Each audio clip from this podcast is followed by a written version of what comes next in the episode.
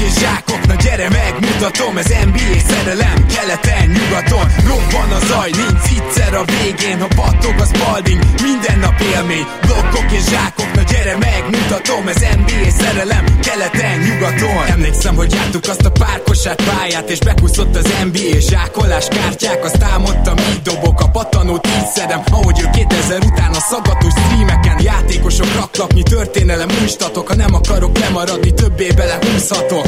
A boxkor meg sokszor csak csúsztatott pixelek De mit tegyek, ekkora már túsz vagyok. A ritmus csak időzónát számítva lettorsz Ha éjjel nem alszom, tudja, hogy játszik a Raptors De a reggel meló, akkor egy napra nincs net, hogy majd elkapja mindent, mi a meccsekbe jó.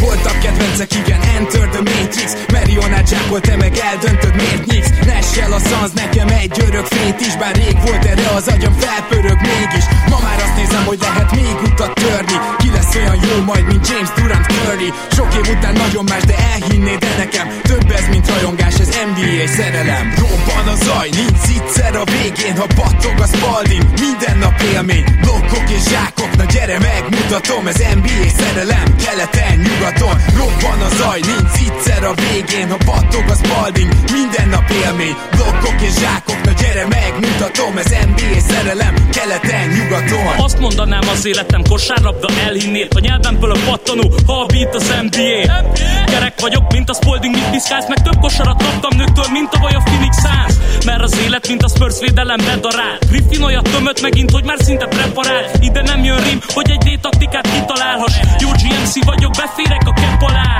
Épp most dobtam rimből egy triplát. Nálad a labda, de hogy feldolgoz, timeout kell. Nyílt egy folyosó, de te kint állnál inkább És ha betörök, mint Adi DB-nél, az útból állj már el. A baker gyakorlás nélkül is simán elvisz mer Not a game, we talking about practice. A létet fade away, de a homályt miért unnád? Kár, hogy nincsen dupla vér, csak egy véd duplár Van a zaj, nincs egyszer a végén Ha battog a spalding, minden nap élmény Blokkok és zsákok, na gyere megmutatom. Ez NBA szerelem, keleten, nyugaton. Robban a zaj, nincs egyszer a végén. Ha battog a spalding, minden nap élmény. Blokkok és zsákok, na gyere megmutatom. Ez NBA szerelem, keleten, nyugaton Éj jó! Szép jó napot kívánunk mindenkinek, szép és playoffban gazdag jó napot és jó estét és minden ilyesmit. Ez itt a Rep City keleten-nyugaton podcast a mikrofonok mögött. Zukály Zoltán és Rédai Gábor. Szia Zoli! Szia Gábor, sziasztok, örülök, hogy itt lehetek. Hú, hát elérkezett ez a pillanat is, úgyhogy csak így nagyon óvatosan mondom be nektek, hogy azért remélem a MAC21 promókódról sem feledkeztek meg ugye a Rep City-nél, ami egy magazint jelent nektek, egy NBA legendái magazint, hogyha ott vásároltok, ezt írjátok be, de amit igazán mindenki vár, az nem más, mint a play-in, tehát gyakorlatilag a playoff és az alapszakasz között elhelyezkedő kis ilyen, hát betétfutam, és egy picit érdekes az is, hogy hogy, hogy, hogy lesz ennek az egésznek a, a, a menete, úgyhogy most ezen gyorsan fussunk végig. Tehát itt a keleti 9.-10. és a nyugati 9.-10. is egy meccset játszik, valamint a 7.-8. párosítások is, és a 7-8 vesztese a 9-10 győztesével játszik egy mindent eldöntő meccset. Tehát ennyiben ugye ez más ez a történet, mint tavaly volt, most nem kell a gyengébb csapatnak kettőt nyernie, viszont aki be akar jutni 9.-10. helyről a playoffba, annak összességébe kettőt kell nyernie. Így lesz tehát a playing is ilyen March Madness feeling, és őszintén szólva ezért is lesz nagyon nehéz dolgunk, amikor ezeket elemezzük, mert egy meccsen úgymond tényleg bármi megtörténhet, szóval nem is tudom, te mire fókuszáltál Zoli, mikor gondolkoztál ezeken a, a párharcokon, mert, mert azért nagyon nehéz most olyat mondani, ami négy meccsen tudod, hogy kijönne, de egy meccsen meg egyáltalán nem biztos. Igen, nyilván az elemzés az nehezebb ebből a szempontból. Mi is sokkal bátrabban voksolnánk ugye arra a csapatra, amelyik talentben, eredményben és úgy egyébként például ugye túlvékos labdában, ami nagyon fontos ugye a, a play-offban jobb, mint például a, a Warriors-Lakers párharc, egyvencses párharc, amiről szerintem talán többet fogunk beszélni, mint a, mint a többi play mérkőzésről. Itt olyan tendenciákat próbáltam találni, amik az alapszakaszban a, a Warriors szempontjából egy evolúcióra utaltak. Milyen játékosok, milyen eredményeket, részeredményeket értek el a szezon során. Ki lehet emelni ezt a pult, aki, aki az elmúlt hetekben bizony ilyen go-to scorerként scorer lépett elő, amikor ugye Steph nem játszott, de nyilván a negatív oldalon kell majd beszélnünk arról, hogy, hogy az a Wiseman, aki most talán már sérült is, ha jól tudom, de például az a Kelly Oubre, akitől nagyon sokat vártunk, abszolút nem tudták megtalálni a helyüket ebben a csapatban, viszont mellettük többen is voltak olyanok, például Toscano Anderson, vagy az a már általunk is sokszor leírt Andrew Wiggins, aki egyébként meg nagyon szépen megtalálták a saját szerepüket, és ha is amennyiben sikeres lesz a Warriors, az nagy valószínűséggel ennek is lesz köszönhető. Igen, nyugodtan kezdhetünk is ezzel a párharccal akkor, ha már így a Golden State oldaláról bevezetted. Ugye a Warriorsnál az, hogy Wiseman sérült, hát azóta nagyon jók. Gyak azóta egyértelműen szintet lépett a csapat, úgyhogy ez nem annyira zavarja őket, viszont Ubre elsősorban védekezésben, amit hozzá tudna adni, és pont egyébként ezen a meccsen is LeBron James ellen, az, az, az mindenképpen extra extra, és az hiányozni fog. A Lakers az végül végre valahára egészséges a másik oldalon, de azért itt is jegyezzük meg, hogy ez a Los Angeles Lakers még elég messze van attól, hogy azt mondjuk, hogy összeállt újra. Tehát ugyan visszatértek a, a két sztár főként ugye a sérüléséből, de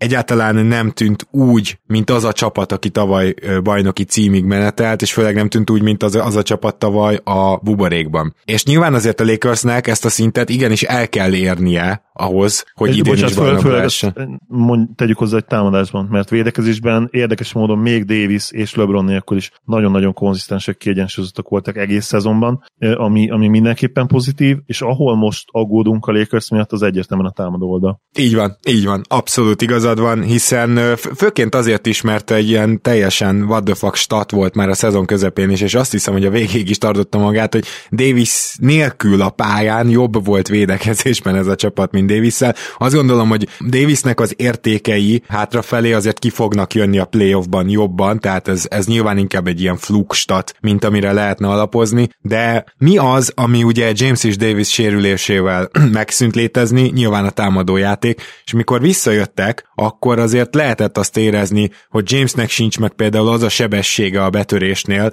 az a, az a rugalmassága még, én nem tudjuk, hogy meg lesz hát én azt hiszem, hogy ő egy gép, úgyhogy szépen lassan visszaszedi ő ezt. Anthony Davis az érdekes volt szerintem, ő nagyjából azért visszatért, csak, csak nekem ez mindig is problémám volt Anthony davis hogy ő önmagában egyszerűen akármilyen statokat hoz, nem jelent akkora impactet, amikor pályán van, és ez nagyon érdekes, hogy, hogy gyakorlatilag ott tartunk, hogy a magas emberek, ha csak nem valami egészen extrém posztap képességekkel rendelkeznek, meg büntető vonalra állási képességgel, mint Embiid, vagy nem egészen extrém jó térlátás támadással és, és, és játékszervezéssel, mint Jokic, ugyanúgy nem tudnak gyakorlatilag érvényesülni, mint a sima szkórerek impact szempontjából, és, és ezt már lassan kimondhatjuk azért. Ez nyilván egy kicsit davis is sújtja, de hogyha ő is és James is egyszerre tudja majd a playoff során a tavalyi szintet hozni, akkor azért magabiztosabb lehet a Lakers, de Nézzük meg akkor, hogy ez a két csapat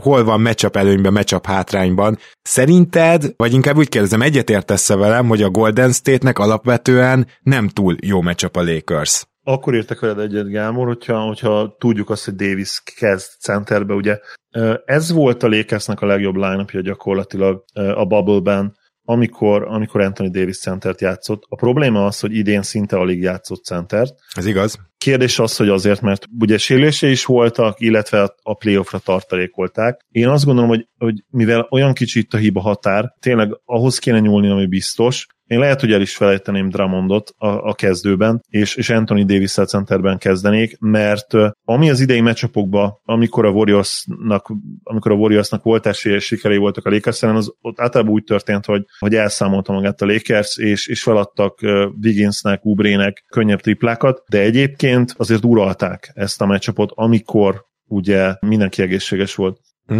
Többek között egyébként Curry ellen is egészen jól védekeztek, egyszer 16 ponton tartották, és az tavaly azt gondolom a Lakers bebizonyította, hogy mind Caldwell Pope és, és egyértelműen Caruso nagyon-nagyon jól tud védekezni kicsikán, és mellette ugye akkor, hogyha ők erre tudnak koncentrálni, akkor nyilván Schröder támadásban, hogyha, hogyha egészséges és fit, akkor tudna ő pedig arra koncentrálni, ami, ami neki megy, és, és az, egy, az azért egy nagyon erős és nehezen levédekezhető csapat lenne, hogyha neki is megy, a németnek is megy. De összességében én itt ahhoz nyúlnék, amivel bajnoki címet nyertek, és Davis beraktam centerbe, és ha ő tényleg belerak apait, anyait ahogy mondtad, az ő fontossága védekezésben azért kijönne, akkor szerintem egy nagyon nagy köri mérkőzésre, le, mérkőzésre lenne szükség ahhoz, hogy hogy szoros legyen a végeték. Igen, egyébként érdekes, hogy Caldwell Pope ugye sokáig az egyik legnagyobb köri stappernek volt elkönyvelve, azért nyilván nem az elmúlt évek alapján, de, de ő az egyik legjobban körit fogó játékosnak tartották 2015-16 felé.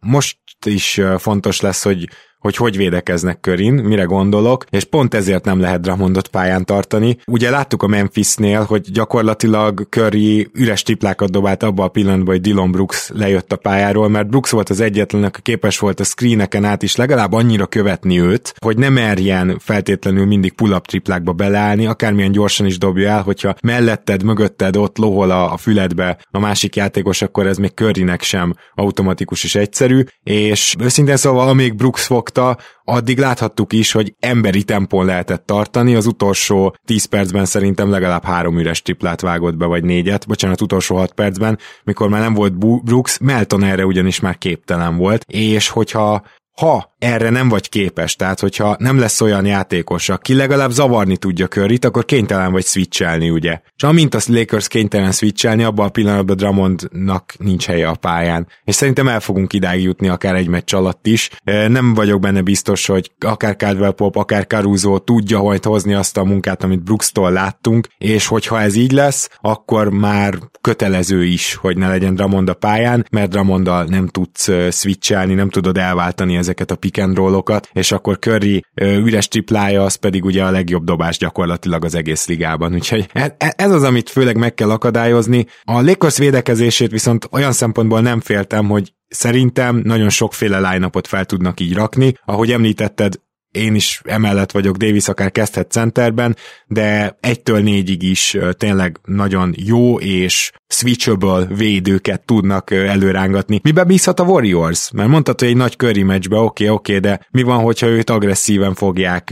A Warriors támadó teljesítménye alapból sem valami extra ebbe az idényben. Én azt gondolom, hogy azért nekik is a védekezésük lesz a kulcs, nem? Tehát, hogy ha, ha nagyon meg tudják fogni a Lakers-t, akkor lesz esélyük. Abszolút így látom én is. Május, illetve április vége óta Ubré nem játszik, és érdekes mondani ugye az, hogy ő azt hiszem sérült ő is, ugye?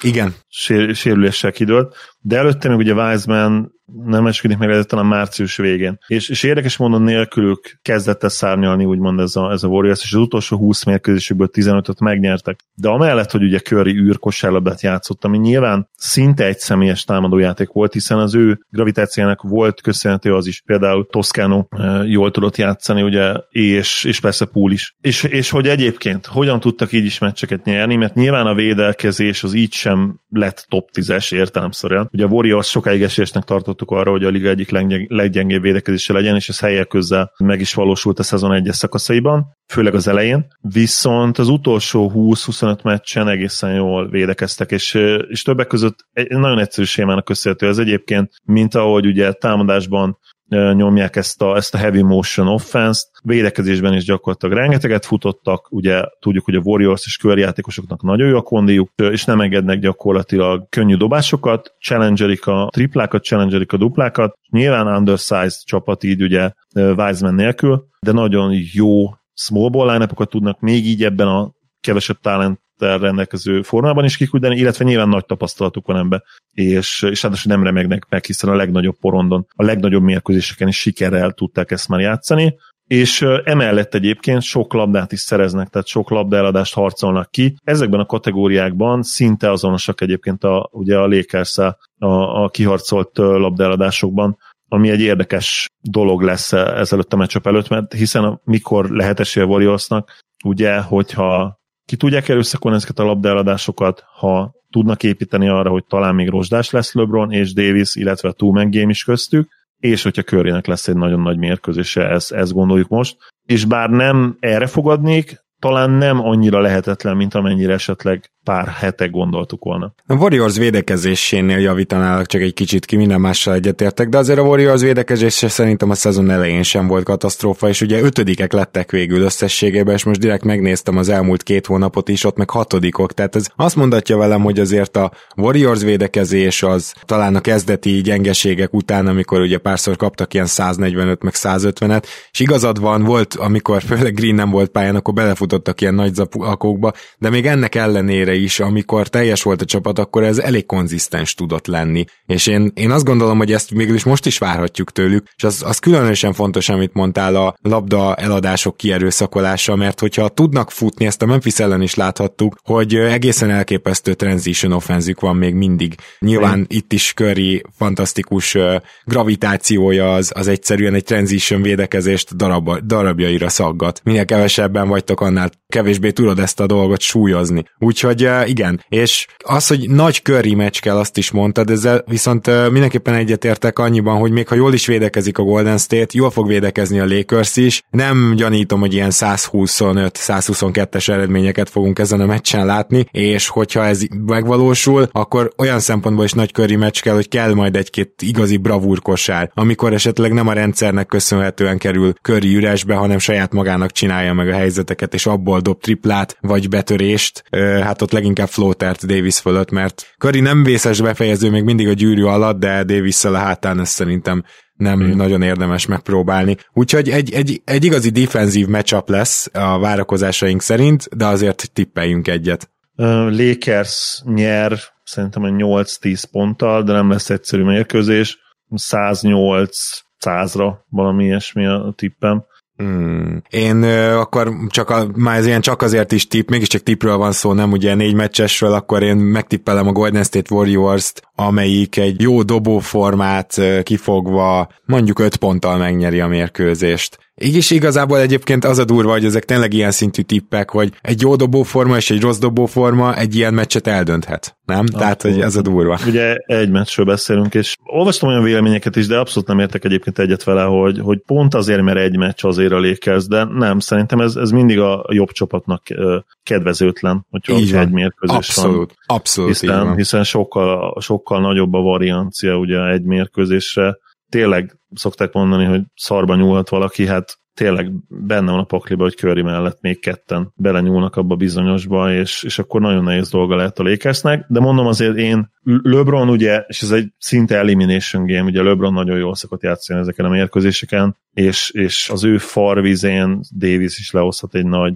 nagy estét, tőle nem is feltétlenül kell majd 30 pont, hogyha a védekezésben oda teszi magát, akkor, akkor szerintem megoldja a Lakers valahogy. Na akkor beszéljünk egy kicsit a Boston-Washington párharcról, ők a keleti 7 8 történik, és ráadásul szerintem sokan, amikor hallgatjátok ezt a podcastet, akkor már túl is leszünk ezen a meccsen, mert ugye mi kedd ilyen 7 óra felé megpróbáljuk ezt kirakni, és ez kedről szerdára viradó hajnalban. Úgyhogy lehet, hogy utólag jó pár dolgot eltalálunk, az is lehet, hogy jó pár dolg, dologban viszont nem lesz igazunk, ezt, ezt visszanézni tudják, akik másnap hallgatják. Ennek ellenére is azért menjünk csak bele, hogy milyen matchup ez a két csapat egymásnak, mert nagyon érdekes, hogy hogyan lehet értékelni a Bostont, hogy tudnak-e annyira funkcionálisak lenni, mint amennyire a keretük indokolná, mert ugye erre az kérdésre az elmúlt másfél hónap egyértelmű válasza nem, és még Jalen Brown kiesése, és egyébként Robert Williams is csak meccsnapon dől hogy tud-e játszani, ezt hozzáteszem, de Jalen Brown kiesése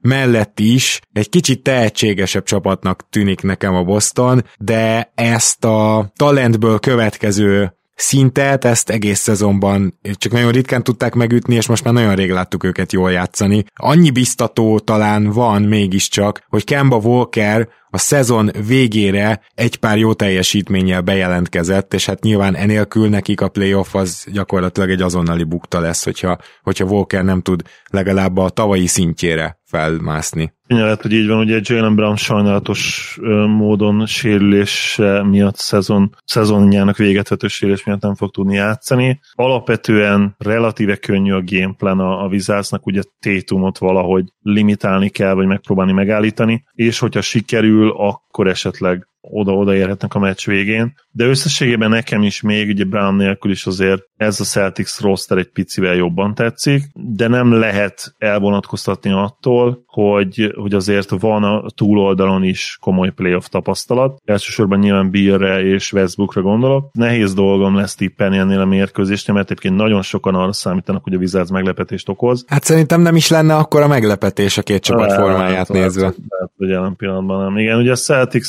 még amikor egészségesek voltak, akkor is botrányosan hullámzó szezont futottak, ugye nagyon-nagyon sok problémájuk volt, a védekezés az valami teljesen nem is tudom, rájuk tényleg ennyire soha nem jellemző módon volt gyenge időnként. Igen. Ami hát azért szerintem meglepetés volt. Én ugye odaártam őket a, a szezon előtt a liga jobb védekező csapatai közé, hát ehhez képest ugye bejutottak végül a, a középső tíz, középső tíz csapat közé, ugye, hogyha felosztjuk a három tízes csoportra a ligát, de, de összességében szerintem gyengébb volt a védekezésük, mint, mint ez a 13. hely sugalna. Mm, ami fontos lesz ugye a Celtics oldaláról, hogy rá kell kényszeríteni a Wizardsot, hogy, hogy lassítson, tehát nem szabad engedni a futásukat, és szerintem ebbe a Boston speciál az egyik legjobb volt az elmúlt években a ligában, hogy, hogy lehet-e ilyen jóslatokat tenni az idei év után, az jó kérdés, de transition védekezése a Bostonnak, illetve az, hogy egyáltalán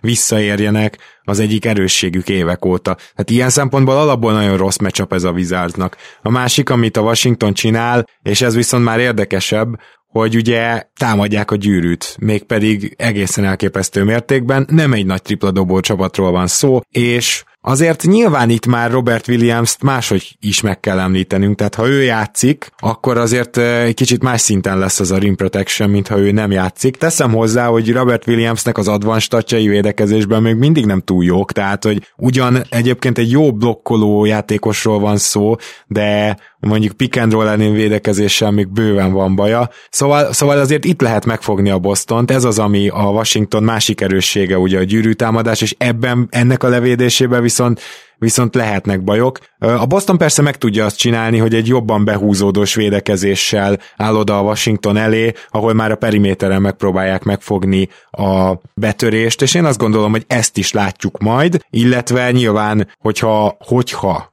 Russell Westbrook bele kényszeríthető, láttunk már ilyet playoffban, rossz dobásokba, pull-up jumperekbe, hosszú kettesekbe, hármasokba, akkor ezt ők meg, meg fogják próbálni kihasználni. Ez nyilván az kell, hogy egy kicsit szellősebben védekez úgy alapból Westbrookon. Az is érdekes, hogy Bradley Beal-re kitraksz, mert ugye Brown a tökéletes és, ember lett volna. És ez egy fontos kérdés, mivel Bill az idei három mérkőzésen a Celtics ellen egy szerint 40, 40,7 pontot átlagol, 55%-kal a mezőnyben és 45,8%-kal triplá igazából. Tehát ez azért egy, ez egy kérdés. És uh, én lehet, hogy azt mondom, Térunknak, odaállok a meccsel, és azt mondom, figyelj, nem csak arra van szükségünk, hogy 30 pluszot dobja támadásban, de életed védekező meccsét le kell játszanod Bradley Beal ellen, és, és old meg ezt a feladatot. Play-in, egy mérkőzés, tedd ki a szívedet a pályára, és én lehet, hogy megpróbálom így motiválni, és ráállítanám a legelejétől. Már csak azért is, mert én azt gondolom, hogy ha Tétum éppen támadásban gyengébb napot fog ki, mondjuk gyengébben dob, vagy nem marad annyira energiája, azért a Celticsnek elvileg még van pár olyan szkórere, még Brown távol létében is, és nyilván itt Furniera és Kembára gondolok elsősorban, de akár Smart is fel tud lépni playoffban tavaly, ezt Raptors drukkerek és a Raptors saját bőrén is megtapasztalta, hogy, hogy nem tartom elképzelhetetlennek, hogy egy gyengébb Tétum estével is tovább menjenek itt.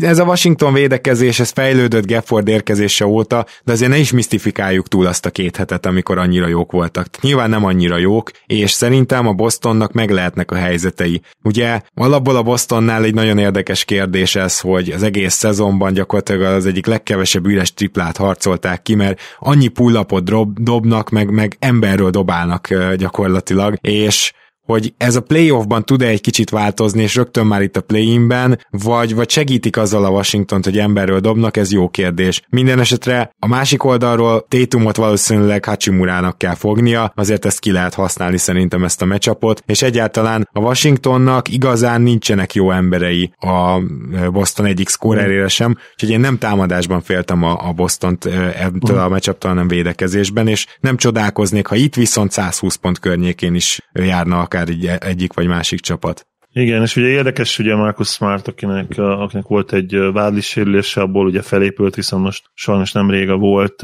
csapat és szobatársa meghalt életét vesztette, talán egy hetes incs, és eléggé maga alatt van. Ő az a típusú játékosnak tűnik, aki ebből mentálisan fel tud jönni, de nem tudom, hogy a mérkőzés elejétől Bradley Beerre. Nyilván egy, egy kombinációt fogunk látni, Tatum és Smart, és, és lehet, hogy még akár Kembát is láthatjuk időnként egy váltás után, de ezt kell megoldani mindenképpen. És a, amit egy félig meddig elejtettél, hogy, hogy Westbrookon szellősebben védekezünk, és akkor oké, okay, Westi dobjál 45 pontot, lehet, hogy nem tűnik annyira nagyon rossz tervnek egyébként.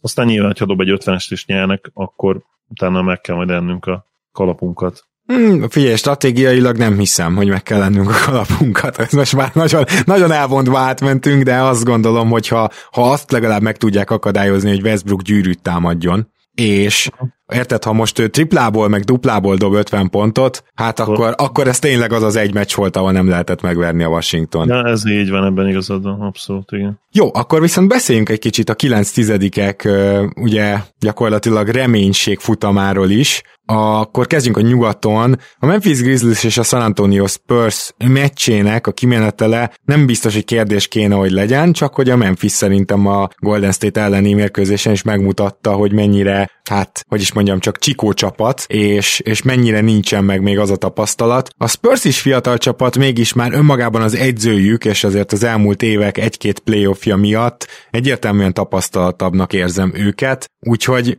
én azt gondolom, hogy itt a Memphis jobb, nem csak jobb csapat, hanem uh, matchup szempontjából is nehézséget okozhat a San Antonionak, ennek ellenére a tapasztalat meg a Spurs mellett szól. Igen, ugye csak a méreteket nézzük, ugye, tehát, és konkrétan matchup szempontjából nézzük meg a center állományt, tehát ugye Pördől, Pördölnek tele lesz a, a naptára Jonasszal, tehát gyakorlatilag meg kell oldani mindenféle problémát, amit, amit ugye a Litván felvet mostanában, és hát eléggé sokat fel tud ugye vetni, és akkor még jön egy Jaren Jackson Jr., aki, aki szerintem hatalmas előny lehet, hogy visszatért a rotációba. A Spurs egyértelműen magas posztokon, és hogy méret tekintetében hátrányban van összességében, ez nem kérdés. És ugye ez a kiinduló pont. Tudjuk azt, hogy a Spurs azért szeret és tud small ball line játszatni, Viszont cserébe de... nem szeret, és majdnem, hogy nem tud triplázni. Az meg hatalmas igen. előny a Memphisnek. Igen, igen.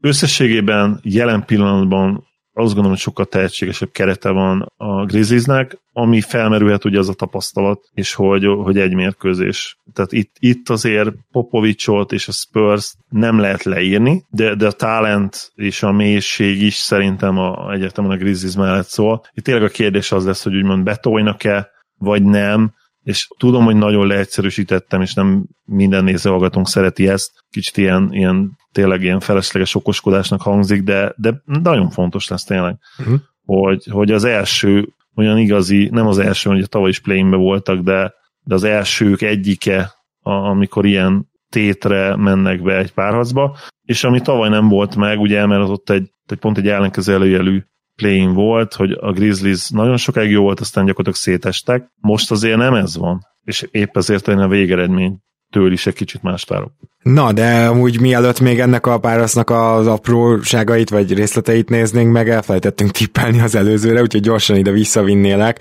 Celtics Washington, én azt gondolom, hogy úgymond meglepetés születik a Washington meg fogja nyerni ezt a meccset, mert a Boston egyszerűen nem lesz képes csapatként annyira működni, mint amennyire kellene ahhoz, hogy egy ilyen téttel bíró meccset megnyerjenek, és őszintén mondom, hogy egyébként Egyébként sajnálnám, ha ez lenne a helyzet, mert a Boston, Boston nagyon verte idén a sors, hogy úgy fogalmazzak, és uh-huh. megérdemelnék itt a, a továbbjutást, hogy, hogy ezzel már ne kelljen ö, izgulniuk, de szerintem a Washington olyan formában van, és a Boston olyan formában nincs, hogy hiába a Boston egyértelmű meccsap előnye összességében, a Washington ezt a meccset el fogja hozni. Én itt egy nagyon szoros meccsre számítok, illetve nagyon szoros meccset remélek, hosszabbítást is akár, és, és Tédomtól egy 45, akár 50 pontos mérkőzést, amivel szerintem épp, hogy de tovább tud menni a Celtics. Na és akkor visszakanyarodva Memphisbe, mert ugye ott lesz ez a találkozó a San Antonio Spurs ellen, ugye nyilván Dylan Brooks fogja majd Demar DeRozan-t, egyetlen egy feladat van DeRozan-nel szemben, és ezt szerintem Brooks is tudni fogja, és ez az, amiért DeRozan nem jó playoff teljesítő, mert egyszerűen a pamfékjeire nem szabad elugrani. És hogyha ezt Brooks az egyébként félelmetes lábmunkája mellett tudja hozni, akkor nagyon-nagyon ki fogja tudni húzni a méregfogát a San Antonio-nak a Memphis. Meg gondoljunk bele, hogy van egy olyan csapat, amelyik Derozánra épít, illetve leginkább palánk alatti munkára, betörésekre, kicsit beautiful game-re, tehát szeretnek passzolni, jól is passzolnak, de ennek a csapatnak, tehát ez a csapat ez nagyon ritkán kap el olyan dobóformát, hogy triplából szétszórja az ellenfelet, és ez pedig azt fogja jelenteni, hogy Valancsun azt gond nélkül pályán tarthatja a Memphis Jaren Jackson Juniorral is akár, és ha emellett még DeRozan tudják lassítani, akkor nagyon-nagyon nekik áll a zászló szerintem. Egyetértek abszolút. Ráadásul ugye a Grizzlies jól is játszott, a Spurs ellen ebben a szezonban ugye kettődjen nyerték a párharcot, és átlagosan 127 pontot szereztek meccsenként. Benne van a pakliban, hogy most is 120 fölé mennek, és ahogy mondtad, ahhoz, hogy egy ilyen szenárióban legyen esély a Spursnek, ahhoz tényleg az kell, hogy valaki nagyon eldobja magát. Igen. Sőt, talán, talán többen is. Ráadásul ugye a mélységről beszéltünk, heten is vannak a Grizzliesnél, akik 10 plusz pontot átlagolnak a szezonban, és, és ehhez jön még az hozzá, hogy, hogy Desmond Bain és, és D'Antoni Melton is gyakorlatilag épp, hogy 10 pont alatt vannak, szóval ez, ez gyakorlatilag hihetetlen, és mivel a Spursnél nincsen igazi sztár, DeRozan, jó, lehet, hogy benne van egy 40 pont, nem mondom, hogy nincs benne, de, de azért engem meglepte személy szerint. Így, így valószínűleg a kiegyensúlyozott pontszerzés és, és a mélység itt, plusz egyébként a talentum is, tehát fejnehézség szempontjából is azért jobb az egy-három posztokon, az egy-három legjobb játékosnál is egyértelműen jobb a Grizzlies. Nehezen tudom elképzelni, hogy ne ők menjenek tovább. Ráadásul ugye Spurs hihetetlen leszálló is van a szezon végén. Én nem nagyon hiszek abban, hogy most varázsütésre csak azért, mert, mert egy meccs az lehetőséget ad nekik a play ban itt most hirtelen csodát tudnak tenni lehet, Popovicsot nem lehet teljesen leírni, de, de nem erre számítok. De Rozannak nem is 40 pontos este kell, hanem 30 pont 10 asszisztos, én inkább így fogalmaznék. Mert akkor valami nagyon működött a támadójátékukban. Egyébként ez valamennyire Tétumra is igaz, ezt hozzáteszem, csak ott azért mégiscsak Smart és Kemba és még akár Fournier is tud playmakinget hozzáadni, és pont ez a dimenzió hiányzik a Spursből, hogy itt igazából playmakerként is egyedül van hagyva DeRozan. Murraynek nem, nem olyan jó ez az idénye, mint amikor lelkendeztem, hogy micsoda védekezéssel kezd visszatérni.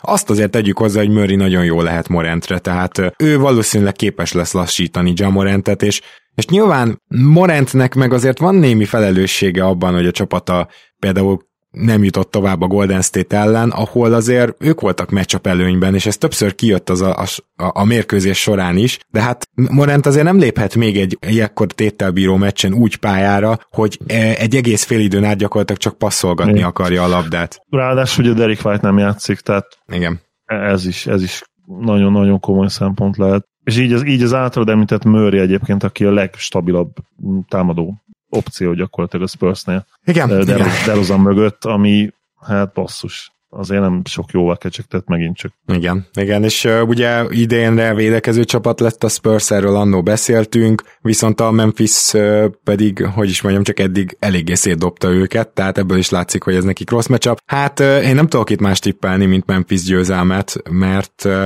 a tapasztalat és hogyha a Memphis megint összeszarja a nadrágot, mint a Golden State ellen, akkor, akkor persze ez megfordulhat, de szerintem egyrészt most már nem fogják, Morentől is egy kicsit azért aktívabb meccset várok, másrészt pedig túl, túl sok a matchup hátránya itt a, a San Antonio-nak, úgy érzem. Egyetértek, vannak nagyon stabil inside opciói is a Grizzliesnek, akikhez lehet fordulni. Ide veszem akár ugye Morantot is, aki szerintem támadni fogja a gyűrűt a meccs elején. De még akár slow is ide lehet venni szerintem. Abszolút slow is ide lehet venni, és persze Valanciunas személyében van egy, van egy egyértelmű matchup előnyöd mert ebben a párharcban ő igenis az lehet. Ha meg lemegy a Spurs kutyába a legelejétől, akkor még mindig csomó mindent csinálhatsz, hogyha te vagy a, a Grizzlies edzője, mert, mert a roster gyakorlatilag mindent lehetővé tesz.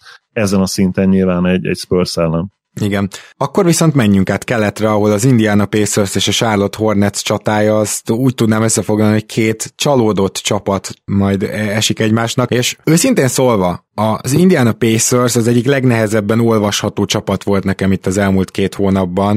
Nem tudom, hogy te is így vagy -e vele, de ugye folyamatosan voltak sérültjeik, és ez most sem lesz másként, hiszen még mindig nem áll rendelkezésre sem Miles Turner, bocsánat, Miles Turner, nyilván TJ Warren sem, és azt mondják, hogy Brogdon is lehet, hogy nem lesz. Na most én itt azért már meghúznám a határt. Ha nem lesz Brogdon, akkor elvileg nem kéne, hogy esélye legyen a Pacersnek a Hornets ellen, még akkor is, ha a Hornets egy kisé leszálló ágba került a szezon végén. Az igazság, hogy, hogy ez az a pár harc, ahol, ahol nálam számomra nagyon nehéz tippelni. Azzal mindenképp egyetértek, hogyha ha Brogdon nem tudna játszani, akkor azért összességében, ha nem is teljesen esélytelenek tartom a Pacers győzelmét, de, de legalábbis nem ők lennének, egy, egyértelműen nem ők lennének az esélyesek. Míg ha ő tud játszani, akkor viszont nálam abszolút egy kiki párharc ez, független attól, hogy ugye a Pacersnek a szezonja az, az egy full csalódás szerintem, míg a Hornet egy gyakorlatilag egy teljes sikertörténet. Most egyébként csak mondom, kedves hallgatók, csütörtök, szombat, szép nagy adások, tehát folyamatosan elemzünk, készülünk, búcsúzunk, lesz itt minden. Tehát gyakorlatilag érdekes mindkét oldalról az, hogy ezen a találkozón mondjuk a belső, tehát a gyűrű közeli helyzeteket mennyire tudja megakadályozni bármelyik csapat is. Meg gondoljunk bele, hogy itt a Hornetsnél ugye Zeller erre több mint alkalmatlan, főleg a Szaboniszt kell fognia. Biombot meg támadás miatt nem nagyon tudott fent hagyni, Úgyhogy az lesz a nagyon érdekes, hogy PJ Washington-t és akár Miles Bridges-t mennyire lehet majd akár centerbe rakni, és ők mit tudnak Szabonis ellen, mert meggyőződésem, hogy sokkal jobb védő mind a kettő Szabonisra, mivel hogy mozgékonyabb, mint Zeller, akit szerintem szét fog szedni. Domantas Szabonis, és még azt is elmondanám, hogy fordítva is igaz, mivel Szabanis játszik centert, és bár ő egy mozgékony, erős, jó helyen lévő védő, de pont a gyengesége az, hogy át lehet fölötte dobni, és, és, és szerintem egyáltalán nem, nem jó posztvédő. Ezért a Hornetsnél is ilyen szempontból érdekes, hogy, hogy kit teszel fel centerbe, mert nem igazán van mondjuk jó posztoló centered, viszont akkor meg ezt a meccsap nem tudod kihasználni. Tehát, hogy szerintem a, a Hornets magas ember rotációja alapvetően meghatározhatja ezt a párharcot, hogy kinél és hol alakulnak ki meccsap előnyök. Az Indiánának a periméter védekezésében én azért többé-kevésbé egy playoff helyzetbe bízok, de a száz százalék, hogy a Hornetsnek megint meg lesznek az üres tripla helyzetei. Na most ez az, amiért egyáltalán Hornets meccsre lehetetlen tippelni, mert ugye mit, miről szól egy Hornets meccs, ha elkapják a fonalat triplából, akkor akár 20 is megvernek bárkit, de azért ennyire nem jó tripla dobok, mint ahány triplát eldobnak, és éppen ezért a Washington ellen is azt láthattuk, hogy teljesen elfogytak a negyedik negyedre ilyen szempontból, és nem volt más fegyverük. És ez is ugye ezért érdekes ez, amit mondtam, ez a gyűrű támadás, hogy most viszont lehet, hogy lesz. Most nem vár ben senkit egy Robin Lopez, az a helyzet. Úgyhogy ezt lesz érdemes figyelni, hogy hogy alakul a Hornetsnek a külső-belső játéka, és hogy mit csinálnak, ha esetleg nem esnek a triplák. Egyébként nekem meggyőződésem, nem tudom Zolita, hogy vagy vele, hogyha ha rossz dobóformát fog ki a Hornets, akkor nekik semmi esetre sincs esélyük. A Pacersnek még rossz dobóformával is lehet esélye, hiszen nekik azért vannak más fegyvereik. Normál esetben egyetértenék, de ugye tényleg olyan szinten sújtották a sérülések, és itt most nem csak a súlyos sérülésekre gondolok, amik ugye, ami miatt például ugye Warren nem tud már játszani ebben a szezonban, hanem ezek az apró nyomasztó, aggasztó sérülések is, amik, amik hát szegény levertet, és aki rákból gyógyult fel gyakorlatilag, Igen. Most sem teljesen egészséges, de ugyanaz nyilván Turnerre és Szabonisra és Brogdonra is igaz. Brogdon és egyébként Levert is valószínűleg játszani fognak, de, de mivel nem tudjuk tényleg, hogy mennyire zavarja őket a, zavarják őket a sérüléseik, és ugye Másztőre nem biztos, hogy játszik, tehát ő, ő, sokkal ő szinte biztos, hogy nem, én, én úgy tudom. Biztos, hogy nem, igen. Ő is azt hiszem questionable, de, de nyilván más. Lehet, hogy most már out is lesz a következő órákban. Csak ezért nem tudom azt mondani, hogy, hogy feltétlenül esélytelen egy Hornets mondjuk egy, egy gyengébb dobofonával, mert, mert a Pacers idei szezonja az tényleg egy teljes clusterfuck, mert nem csak a sérülések, de főleg a sérülések, viszont a csapatkémia is, és az edzők, edzői stáb is sokszor úgy tűnt, hogy nincsen igazán egy lapon, nincsen összhangban, úgyhogy ezért, ezért én azt mondom, hogy, hogy, hogy, hogy, hogy a, igen, a Hornets-et mondom összességében, és, és nem vagyok benne biztos, hogy le kell dobniuk a csillagokat ahhoz, hogy, hogy, hogy nyerjenek. Mm, igen, tehát ebbe abszolút van valami, mi van, hogyha Lövört meg Brogdon betörése nem olyan, mint ami ennek lennie kell, akkor, akkor ez a fegyver ugye gyakorlatilag kiesik a kezükből. Még akkor is, hogyha a Hornets oldaláról igazi jó betörő hátvéd az nagyon kevés van, leginkább Ball, aki, aki szintén nincsen túl jó formában, ezért annyira hiányzik nekik Hayward, mert lehet, hogy nem a régi Haywardot látjuk már, de ő még mindig egy három szintű szkórer, és bárhonnan meg tudja találni a, a legjobb passzokat, és lehet, hogy csak egy 20 pár pont, 5 asszisztos meccs csak, igen. Tehát egy ilyen meccset tenne hozzá, talán nem is lenne a legeredményesebb a mezőnyben, vagy ilyesmi, de ettől függetlenül még lehet, hogy a legjobb játékos lehetne ennek a meccsnek, és uh, szerintem ilyen szempontból nagyon hiányzik. Úgyhogy én megkockáztatok egy Indiana továbbjutást, pedig azt hozzá kell tennem, hogy a Hornets az egyik legszimpatikusabb csapat volt számomra idén, szorosabban követtem őket sokkal, mint bármikor ezelőtt, és egy fiatal csapat így Hayward nélkül, akik bár megérdemelték volna szerintem, hogy a nyolcba maradjanak, és a playoff szereplést, vagy legalább, a, hogy onnan kezdjék meg a play-int, de így látjuk még őket eleget a jövő, jövő években szerintem, úgyhogy, úgyhogy lehet, hogy ez lesz a tanulópénz, azt mondanám, hogy az Indiana Pacers hát tapasztalattal lehozza ezt, és, és itt ugye nagyon nem tudtunk egyik vagy másik oldalra kifejezett meccsap előnyöket, meccsap hátrányokat mutatni, úgyhogy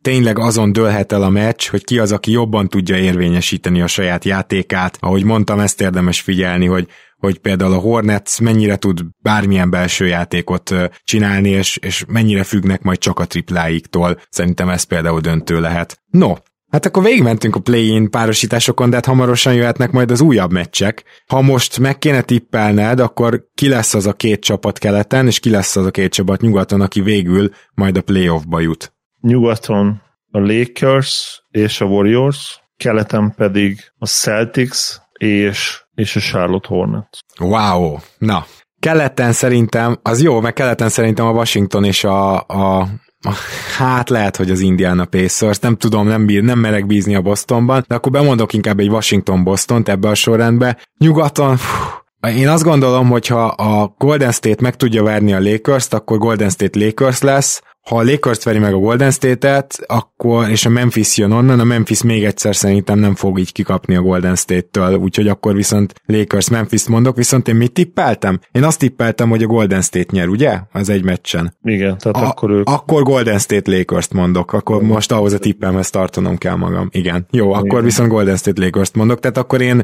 én most nem mondok meglepetést, csak sorrendcseréket. Tehát a nyolcadik és a hetedik hmm. mindkétszer helyet cserélt nálam.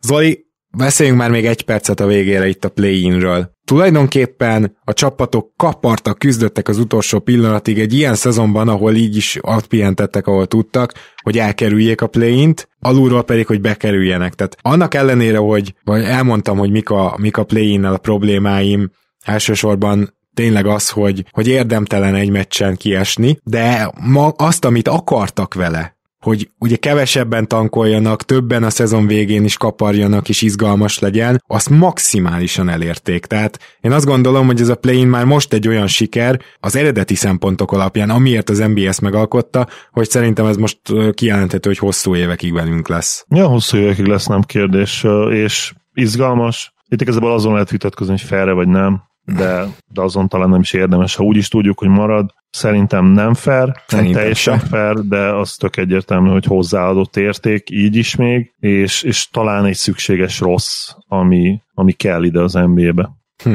Igen, elképzelhető. Minden esetre ezt majd nyilván azért a play meccsek után is kicsit átnézhetjük ezt a témát. Például mi történik, ha mondjuk a Lakers kiesik? Hát eddig igen, akkor a Lakers drukkerek azt mondanák, hogy Soha többet play mond, Mondjon le a rendszer, igen, és igen. hogy, hogy egy bajnoki címet fosztottak, bajnoki cím. Fosztották meg a csapatot, igen. őket, igen, simán, persze, hogy ezt mondanak a lékezőkek, és őszintén lehet, hogy... Lehet, hogy van benne valami, lehet, hogy összeállt volna a Lakers, de közben meg kiesett. Ez sose, sose tud, tudnánk meg ebben a szenárióban. Igen. igen. Hát ez még a jövő zenéje, és arra számítunk mindketten, hogy a Lakers nem fog kiesni. Lássuk, hogy, hogy mennyire lett igazunk, ezt a négy meccset megnézzük, aztán csütörtökön jelentkezünk, és értékelünk, és bearangozunk addig is. Zoli, köszi szépen, hogy ma is itt voltál. Örülök, hogy itt lettem. Szia Gábor, sziasztok! Kedves hallgatók, reméljük, hogy még időben viszonylag kedveste meg tudtátok hallgatni ezt a podcastünket, hogyha nem, akkor lehet rajtunk nevetni, vagy esetleg elismerően csettinteni, hogyha valamit jól írtunk le a párarcokkal kapcsolatban keleten, és akkor minden jót kívánunk nektek, csütörtöki viszont hallásra. Sziasztok!